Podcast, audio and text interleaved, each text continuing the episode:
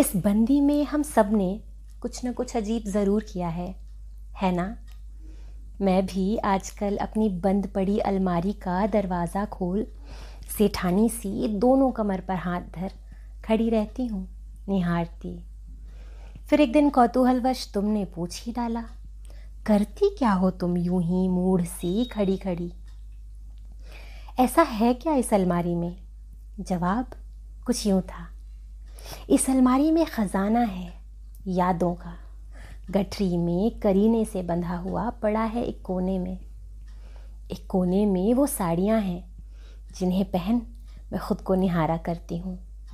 आईने में देख खुद को मंद मंद मुस्काती हूँ। दूसरे कोने में वो किताबें हैं, जिनके पन्ने मैं कभी पलटा करती थी। तीसरे कोने में है कुछ रंग, कुछ राग सोचा बड़ा वक्त हो चला, ज़रा इन्हें बाहर तो निकालो।